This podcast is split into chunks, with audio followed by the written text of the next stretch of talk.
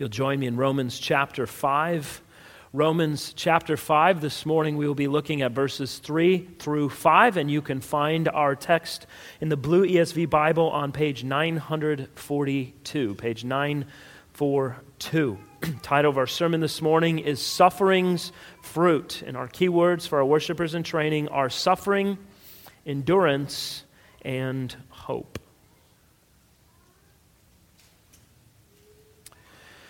Now, there is a certain irony to the suffering of a Christian, suffering in Christian life.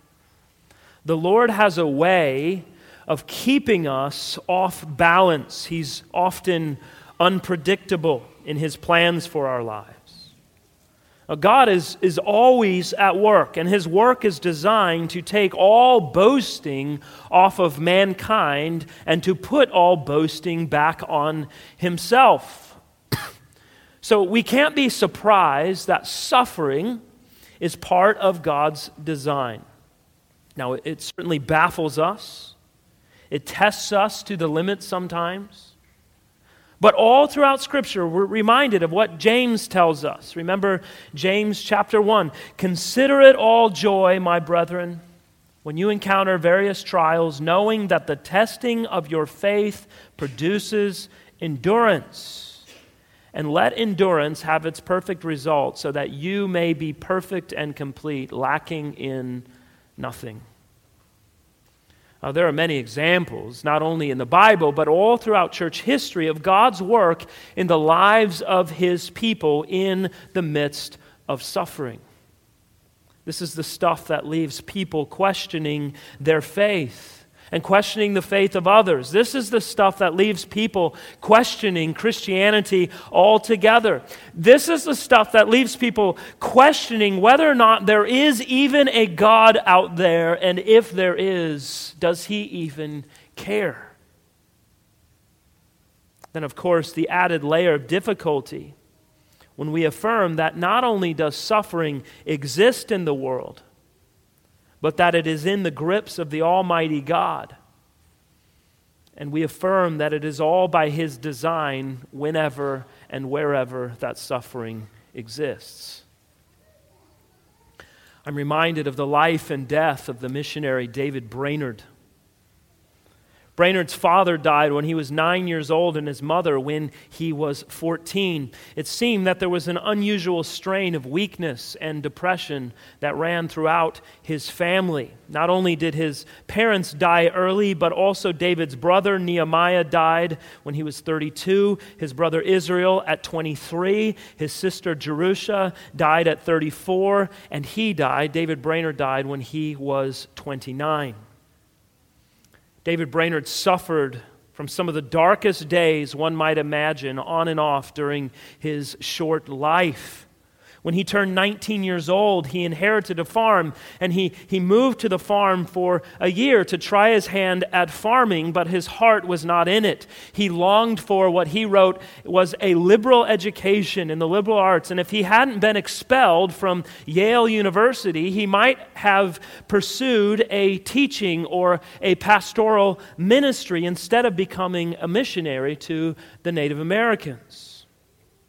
It was at the age of 20 Brainerd was reading through the Bible twice, and he began to see more clearly that the religion that he had inherited in his life was legalistic. It was, it was simply based on his own efforts. He rebelled against the idea of original sin and against the strictness of God's law and against the sovereignty of God. He fought with the fact that there was nothing that he could do in his own strength to commend himself to God. And in his journals, he wrote extensively about his life prior to being awakened to the beauty of Jesus Christ and the glory of God. And by the age of 21, he was in a lonely place and he was trying to pray. And he wrote, As I was walking in a dark, thick grove, unspeakable glory seemed to open the view and apprehension of my soul. My soul was so captivated and delighted with the excellency, the loveliness, and the greatness and other perfections of God that I was even swallowed up in him, at least to the degree that I had not thought, as I remember at first, about my own salvation, or scarce that there was such a creature as I. Eventually, David Brainerd did go on to Yale. He was expelled after a couple of years because he was commenting in the hearing of others that a faculty member was unconverted and had no more grace within him than the chair he was sitting on. Now, this expulsion wounded Brainerd very deeply. He tried again and again the next several years to make things right. Numerous other people came to his aid, but all to no avail. God had another plan for David Brainerd. Instead of a quiet six years in the pastorate or a lecture hall followed by his death and little historical impact for the kingdom of Christ, God meant to drive him into the wilderness that he might suffer for the sake of Christ and have an incalculable influence on the history of missions. In the summer of 1742, a group of ministers licensed Brainerd to preach, and he was appointed as a missionary to the Native Americans, to the Indians. He spent the winter serving a church on Long Island so he could enter into the wilderness in the spring. And his first assignment was near Stockbridge, Massachusetts, where Jonathan Edwards would eventually work as a missionary to the Indians as well. He arrived in April of 1743. He preached for a year using an interpreter, trying to learn the language, and eventually starting a school for the Indian children and translating a few of the Psalms. He was then reassigned to go to the Indians along the Delaware River in Pennsylvania. Within a year, there were 130 Indians in this growing congregation, and he stayed with them until he was too sick to minister to them. On March 20th, 1747, he made one last visit to his Indian friends, and then he rode to the house of Jonathan Edwards in Northampton, Massachusetts. He made one trip to Boston during the summer, and he returned and died of tuberculosis in Edwards's house on October 9, 1747. It was a short life 29 years, 5 months, and 19 days. And only eight of those years as a believer, only four of those years as a missionary. Jonathan Edwards published Brainerd's diaries, and of them, John Wesley wrote, Let every preacher read carefully over the life of David Brainerd. Hundreds of missionaries were inspired, were motivated by the work of Brainerd's life and ministry. Hundreds of Native Americans were converted under his ministry, and it all serves as a vivid, powerful testimony to the truth that God can and does use weak, sick, discouraged, beat down, lonely, struggling saints who cry to Him day and night to accomplish great things for His glory. There is great fruit in affliction. Physically, Brainerd was constantly coughing up blood because of tuberculosis. Added to his physical distresses, he had miserable depression that he often called a kind of death to his soul. There are at least 22 places in his diary where he longed to die to be freed from his misery of depression. There are even 36 pages of his diary that Edwards didn't include in his publication. They're only available at the Yale Library because he expressed in those pages a disappearance of a capacity to fear or to love anyone at all. Only in retrospect did he see himself as a suitable object for the compassion of Jesus Christ as he wrote it. But in the hour of darkness, there was no sense of hope, there was no sense of love, there was no sense of fear.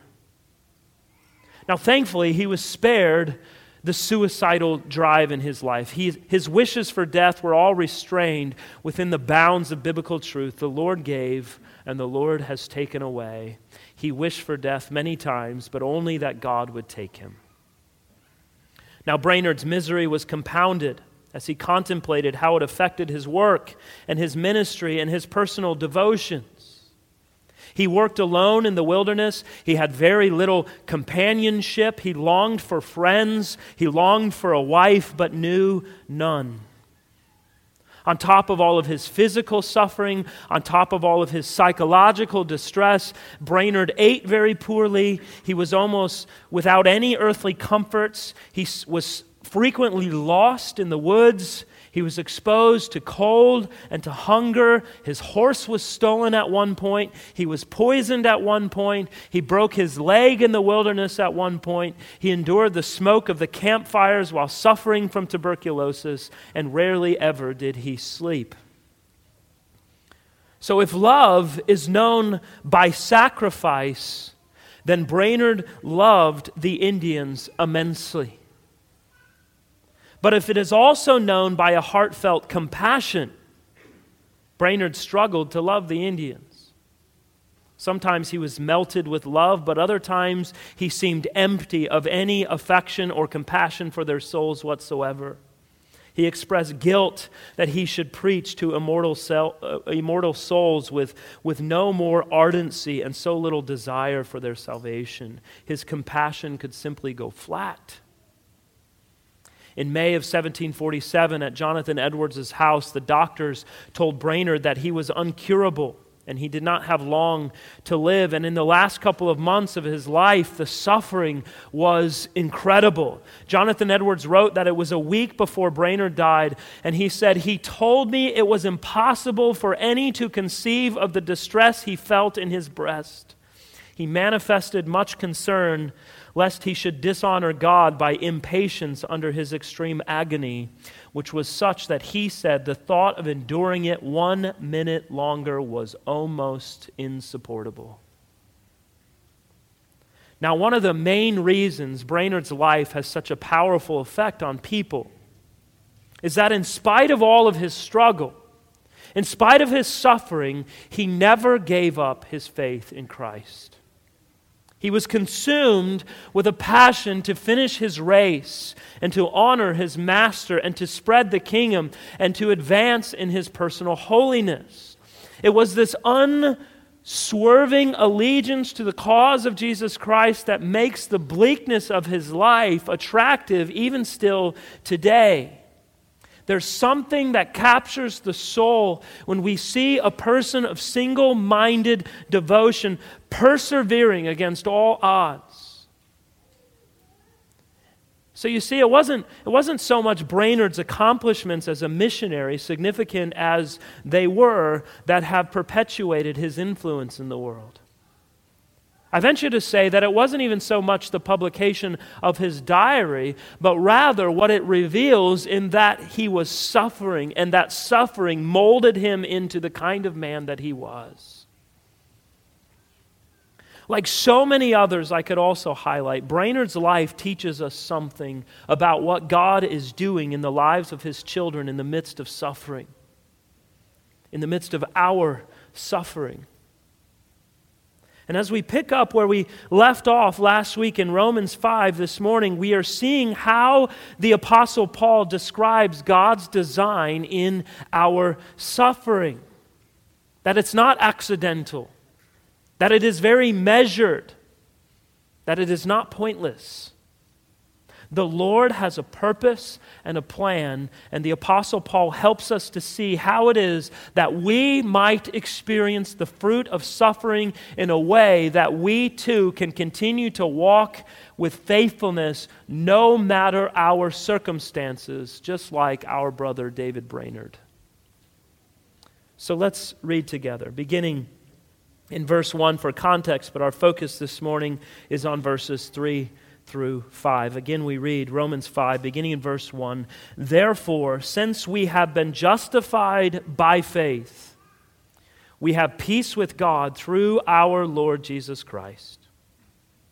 Through him we have also obtained access by faith into this grace in which we stand, and we rejoice in hope of the glory of God. Not only that, but we rejoice in our sufferings knowing that suffering produces endurance, and endurance produces character, and character produces hope, and hope does not put us to shame because God's love has been poured into our hearts through the Holy Spirit who has been given to us. Now, many Christians reject this idea that God designs our suffering. But at the end of his suffering, this was the final lesson that Job learned. Remember Job 42. Then Job answered the Lord and said, I know that you can do all things, and that no purpose of yours can be thwarted. Satan may play his wicked role in the drama that, that takes Job's children and strikes him with boils from, from head to toe, but Job will not give Satan center stage in the story. That belonged to God alone, even if we can't understand all of it. And, and remember, when Job's 10 children were crushed to death, the text says Job fell upon the ground and worshiped, and he said, Naked I came from my mother's womb, and naked shall I return. The Lord gave, and the Lord has taken away. Blessed be the name of the Lord. And to this amazing confession that God had taken his children, the author of the book responds with a confirmation, knowing that we would question such language, and said, In all this, Job did not sin or charge God with wrong. Similarly, even when the text says explicitly that Satan afflicted Job with loathsome sores, Job's response was, Shall we receive good at the hand of God, and shall we not receive evil? And again, the author of Job endorses his theology and his words and says, In all of this, Job did not sin with his lips. And this is the message of the Bible whether we are talking about suffering that comes from disease or calamity or persecution or our very own sin, God works all things after the counsel of his will. God has a good and wise purpose in all that happens. From morning until night, over all the goings and comings of our lives, we should say, If the Lord lives, we shall do this or that. Why? Because God says, My purpose will be established and I will accomplish all my good pleasure. Many plans are in a man's heart, but the counsel of the Lord will stand. The mind of man's plan are his ways, but the Lord directs his steps. Are not two sparrows sold for a penny? And not one of them will fall to the ground without your Father's will. The king's heart is like channels of water in the hand of the Lord, he turns it wherever he wishes. The lot is cast in the lap, but every decision is from the Lord. And of course, that, that bold claim over every evil perpetrated against God's people you meant evil against me but God meant it for good to bring about this present result. What Joseph said in Genesis 50, that God turned this evil for good after it happened, but it wasn't just after it happened, it was that God meant it for good. God planned it that it would result in an ultimate good. And that is the story of the Bible in our suffering. Now, you'll recall from last week that all that Paul is writing is now based on that wonderful, rich statement that we read in verse 1. Therefore, since we have been justified by faith, we have peace with God through our Lord Jesus Christ. Paul has shown us the grounds on which we can be certain of our salvation as a result of our being justified by faith alone. He showed us first that we've been justified, and so we're no longer at enmity with God. We are no longer enemies of God, but now we have peace with God through the Lord Jesus Christ. And then he showed us that we have access to grace, and we stand upon the grace of God, and we can have hope we can have assurance, we can have certainty that all that God promises for His children is true. And it's as good as accomplished already because His promises will not fail. And thirdly, Paul showed us a fruit of our justification is that we rejoice in the hope of the glory of God. But having written that, Paul continues and he writes at the beginning of verse 3 notice those words. He says, Not only that. In other words, that's not all. This is infomercial. There's more. There's something more to contemplate when we consider the fruit of our justification, and that is the fruit of our suffering. What further proof does Paul show us of the fact that we are saved, that we are children of God, that we are destined for the glory that awaits us? The answer is the way in which our faith enables us to face the trials, the troubles, the problems, and the tribulations of this life, the suffering that comes in this life. This is the theme of verses 3, 4, and 5. Martyn Lloyd-Jones wrote, There is no more important and no more subtle test of our profession of the Christian faith than the way we react to the trials and the troubles and the tribulations of life in this world. There is no test which is more delicate, more sensitive than this particular test. So, how should we think of our suffering? The first thing Paul shows us this morning in verse 3 is that God has given us every reason to rejoice, even in our suffering. This really seems odd, doesn't it? He writes, Not only this, not only do we rejoice in the hope of the glory of God, but we also rejoice in our sufferings. If this weren't in the Bible, and if this weren't written by the Apostle Paul, who suffered more than most in life, I would easily write it off as the musings of a crazy man. But this is really where our faith is tried. This is really what we're after as Christians, isn't it? You know, as, as your pastor, you could probably list off several things I'm responsible for, several things that you think are part of my job, several things you think are part of my job but aren't. There are all kinds of things, some accurate, some not, whatever that is. But when I stand here, when I prepare to stand here, what I think about, the one big thing that I think about every day that God has called me to for your life is that I have the responsibility of preparing you to suffer and to die. Yes, preaching, teaching, administration, all of that. But really, in the end, we face suffering in this life and then we die. And so, all of the preaching, all of the teaching, all of the study, all of the thinking and discussing and contemplating, all of it is to get us there, to get us to the finish line, and to do it well so we can rejoice in the glory of God. But in His presence, that we would be a people who have been washed by the blood of Jesus, made able to stand before the Father in victory because of Christ and because our hearts have been set upon Christ and we have not wavered.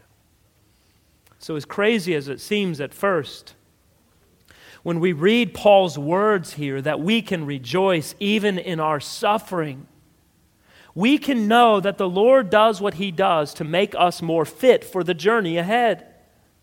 There is fruit in our suffering. There is fruit in our affliction. And we can remember along the way what Christ has said to each and every one of us as his children My grace is sufficient for you, for power is perfected in weakness. Brothers and sisters, that means that all of our distresses, all of our weaknesses, all of our sickness, all of our difficulty, it all is meant to bring us to rely less and less upon ourselves, to stand more faithfully upon the grace of God, to not grumble, to not complain about our sufferings and trials, but to rejoice in God who has given us the grace to stand and to be all the more conformed into the image of Christ. We must always remember what Paul told the churches in Acts 14. He said, Through many tribulations, we must enter the kingdom of God. Brethren, we are no exception. We live in a rare place and time that we avoid much of the suffering that the history of mankind has endured. And so we have it in our minds that maybe this isn't for us, but through many tribulations we must enter the kingdom of God. And the surprising reality of what Paul writes is that the Christian's hope is not in spite of current suffering, but rather it is rejoicing in current suffering because it produces specific results. But how do we rejoice in suffering? The answer is from what we saw in verse 2, namely that we are standing in grace. It is sufficient. This is God's all powerful work to help us, to keep us, to carry us, even though we don't deserve it. So you see, the first place we start is knowing that we don't actually have the ability within us in and of ourselves to rejoice in our suffering. But that too is supplied by the ever abundant grace of God. This isn't some sort of work we can do, it's not some sort of feeling that we can conjure up or some sort of effort that we can put forward to rejoice in our suffering. We cannot face affliction and just tell ourselves, okay, it's time to rejoice now. No, it, it, it's not a false way of speaking. You know, I'm really sick. I'm terribly depressed. I'm in great distress. But praise God, I'm rejoicing that I get to suffer. Nobody buys that. Because it's not how we think. It's not how we speak as Christians when we face real suffering. This isn't a fake thing. When we face real suffering, we say things like, you know, it's really bad right now, and I'm hurting, and I don't like it. I wish it wasn't here. I wish there was another way for me to walk through this life, but for whatever reason, this is where God has me right now. And so I hope I can continue to rely on His grace every moment to get me through because there's no other way I can make it. That's real life, isn't it?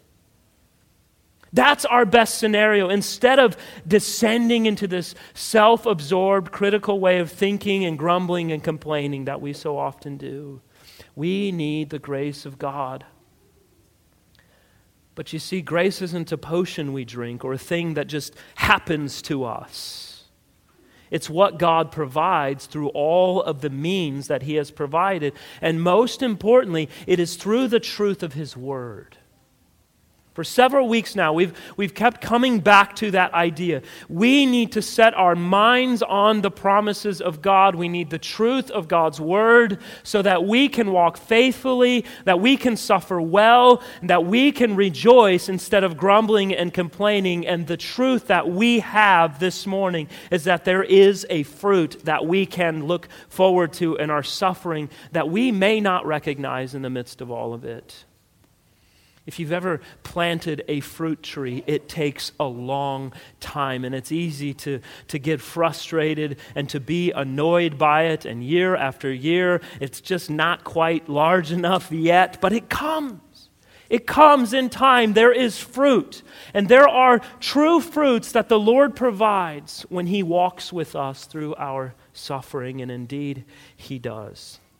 And he shows us at least three of those fruits. The first one we see also there in verse 3, and that is that your suffering produces endurance.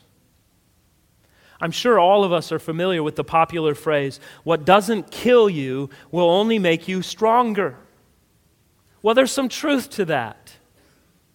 Sometimes the Lord's purpose in our suffering really is to bring us to death, and so we can rejoice that we are brought before the Lord to live the rest of eternity in His presence, the very thing David Brainerd prayed for. But we also recognize that we will face some difficult days. Listen, life in this world is really, really difficult. And if something happens that is hard and painful and frustrating and disappointing, and by grace, your, your faith looks to Christ and His power and His sufficiency and His fellowship and His wisdom and His love, then your faith endures and perseveres. It becomes stronger. How does that work? Think of, think of working out a muscle. When you lift a weight, you're breaking down all these small muscle fibers of your muscle. The muscle tissue is actually tearing, it's breaking down. But your body reacts and, and it heals all of those little tears that you are making. And to prevent further injury to the muscle, the repair job makes the recovering muscle even bigger and even more resilient and stronger. And so, increasing the resistance or the weight that you're using to work out will build your muscle tissue layer by layer, making you strong stronger and stronger. So one day you can look like Austin Reed. But in a similar way, our suffering works to break down all of the different parts of us. Most importantly, it's breaking down our self will and our self righteousness. And when we heal, or even when we simply just focus our eyes and our minds and our hearts on the right place, on Christ, we grow stronger and it takes more to break us next time. So, what Paul is telling us is that, is that all of our suffering, all of our trials, all of our difficulties, all of the tribulation in this life is meant by God to make us unbreakable, to build us up in our spiritual muscles so that we're prepared for the next trial, so that we are prepared for the next wave of suffering that comes our way. Think of David Brainerd when his body was broken, when he's coughing up blood, when he's overcome with bouts of deep depression, there was something that kept him going and working and serving, and each tribulation gave him a new opportunity to be strengthened by the Lord, by his grace. He persevered and he fought the good fight. So often, when we face suffering, our immediate response is to be fearful.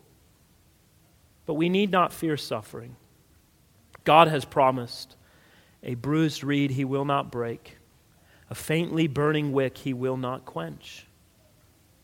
What an amazing reminder of God's tender love for his people. What a wonderful reminder that by God's grace we can run the race and as you're running, sometimes you will trip, sometimes you will fall, sometimes you might be flat on your back and not know how you're going to get up, but the Lord isn't going to break us, even though it feels like we're being split in two. He's not going to snuff us out too soon. He will keep our flame burning as long as He wants it to, so that our lives can give glory to Him. And we will endure by God's grace. And He gives us exactly what we need when we need it. But you see, if you want to endure, brethren, God does call us to use the means that He's provided that we might know His grace. He has given us His Word that we might read and contemplate and study and think about and talk about and hear about. He's given us prayer that we might pour our hearts out to Him, that He might minister to us by the Spirit of God. He's given us the fellowship of the church. He's given us the ordinances that as we partake of them, we are strengthened and nourished in the faith. He has given us all of the means of grace that we might endure in the midst of our suffering. And you know, I don't know if it's your experience, I know it's mine. In the midst of suffering, one of the hardest things to do is exactly what I need to do. And that is to turn to those means that God has provided that I might walk more faithfully with Him but He has given them to us that we might know the truth of verse 2 that we would stand upon the grace that He has provided, that we might endure through our suffering. But He shows us also in verse 4 that your suffering produces character. The more literal rendering, of this is tested character. In other words, it means putting something to the test for the purpose of approving it. Proven character, or all of the flaws of your character removed. So the idea would be that a, a piece of steel is forged in the fire. Say that it's for a sword or something along those lines. And it is put into the fire to prove its character. It is tested through the flames to strengthen it. And so, in the same way, we are tested in the flames of affliction, and our character is revealed. What kind of person are you? Well, when you suffer, you will find out. It is one of the things that goes on in this life that when everything is going well, we walk proud. When everything is going fine, we don't have any problems. And our character appears to be wonderful. But what happens when the bottom falls out? What kind of man, what kind of woman will you prove to be? Once again, we're building on the foundation of God's grace. The kind of person I am when I'm relying on myself, when I'm looking to my own strength, when I'm depending on my own self worth, when suffering comes, I'm down and out. I can't handle it. I've become so reliant on me. I will be miserable to be around. I will always have a sour attitude about life and the world around me and everyone and everything else. Why? Because in the moment, I think the world is all about me. It's here to serve me, and so if it isn't serving me the way I want it to serve me, I get angry, I get bitter, I get irritable, I get grumpy. I may even get mad at God. I may even start to question God and His promises and His purposes. It is only when I can stand upon the grace of God that I have the right outlook, that I can have a right focus, orienting God's promises in my mind and in my heart in such a way that no matter what comes, I am able to stand faithful with the Lord. Now, look, that doesn't mean we're going to do this thing perfectly. And to think you are is just a silly, self righteous notion. But you see, your character isn't proven by how few tears you shed, or how little your heart aches, or how few panic attacks you have, or how few times you admit that you're having a bad day, or a bad week, or a bad month. It is realizing that an easy life does nothing to produce character. Character is forged in the crucible of pain. Character is built when we have no alternative but to persevere in tribulation. Remember the quote from John Bunyan I shared last week? It is said that in some countries trees will grow, but will bear no fruit because there is no winter there. The suffering of this life will build and bear the fruit of character. Those who come out of all of their suffering on the other side are those in whose soul God has built character. But notice, Paul is not yet done. In the second part of verse 4, he shows us that your character, forged by suffering, brings hope. How is that possible? How does that work? It seems that Paul is getting more outrageous with his claims. But isn't the answer that when your faith has been tried in suffering and you've been able to endure that suffering, that your faith is proven genuine, your faith is proven authentic, you know that you are real, that you're not a fake Christian, and it gives you hope that you really are a child of God and you really will inherit His glory. You know, one of my great fears as a Christian has always been that one day I would be proven to be a hypocrite. It's true. I've always had this concern that one day I would find out that I was just a hypocrite and maybe my faith wasn't real or that I was just going through the motions. I'm just being honest. I want you to know that these things are normal for all of us and we struggle as Christians. But what Paul is showing us here is that one of the purposes of our suffering is to give us victory over those kinds of fears and to bring us to a place where we are all filled with hope, we are filled with confidence as God's children, that we don't have to question that. He brings us to a place where we can say, There's no way I could have gone through all of that without abiding in Christ. And I know that I am His and He is mine. It takes away that fear and it gives us hope. So God brings us through difficulties to show us, in part, that we are real, authentic, genuine, proven Christians. And in that way, He gives us hope that we really will inherit the kingdom of God and delight everlastingly in His glory. and what does that hope do for us? Paul shows us, lastly, in verse 5, that your hope will not disappoint you because God truly loves you. It's easy in the midst of our suffering to assume that God no longer loves us, that He no longer cares for us. I'm sure all of us can recall a sufficient number of our own hopes that have been dashed, if not demolished completely. So we may be left to ask the question Will this hope also let me down? Will this hope also disappoint me? Will this hope that God has given me in this gospel, this hope of eternal life in the presence of the Lord Jesus Christ, will this hope also disappoint? Will it put me to shame along with all of those who also confess? Paul is coming back to this question. He's saying to us now, once you have grasped the gospel, he says, you will come to understand that this hope will never disappoint you because, you notice that word in verse 5? Because. And you see, he's saying to us, if you ask him the question, will this hope disappoint me? Will I be put to shame? No, it won't. Why? Because of the love of God poured into your heart by the Holy Spirit.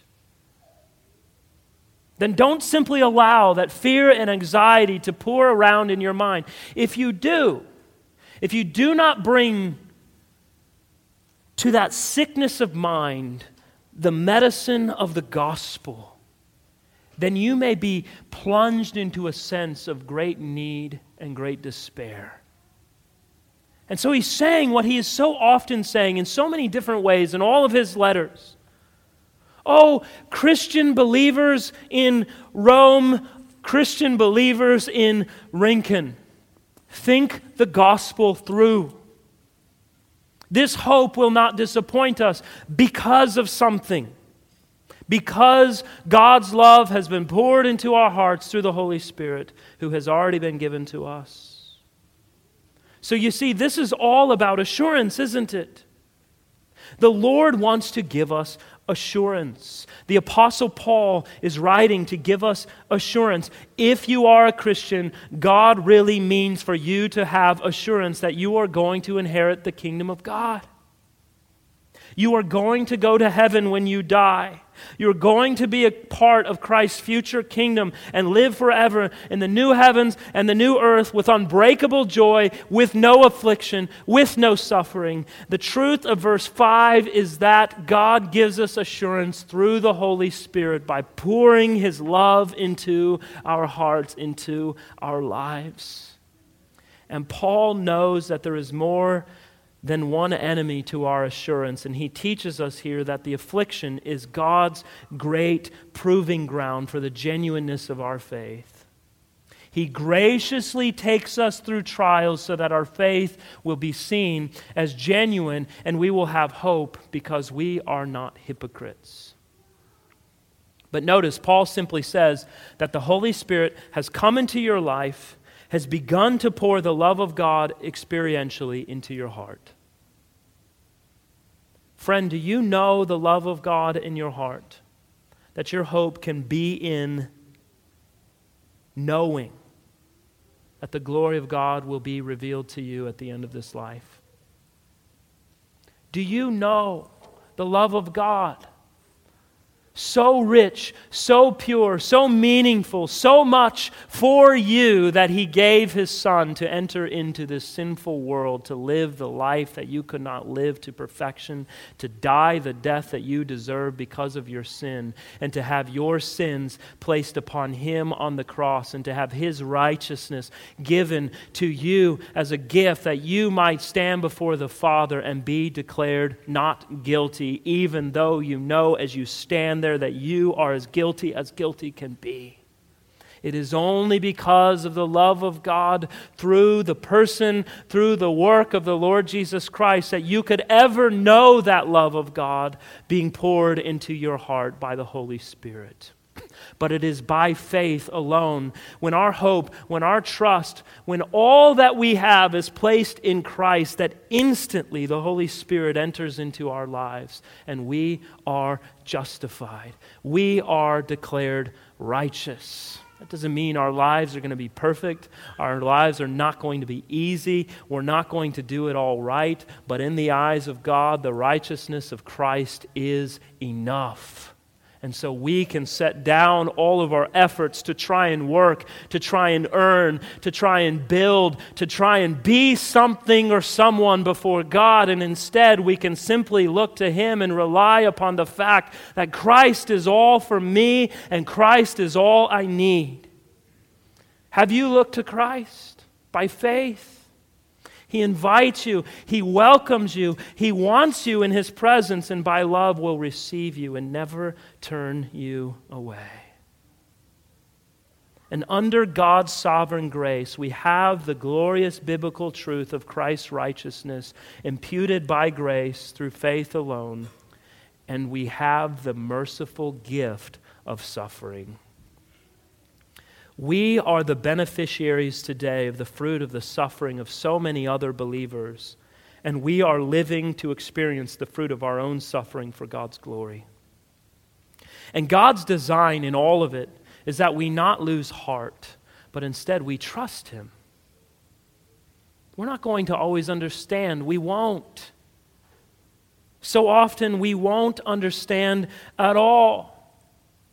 We won't always respond well. We won't always find our way to rejoicing as we ought. But we can remember, if nothing else, that God is at work and He will not let you go. God moves in a mysterious way, His wonders to perform.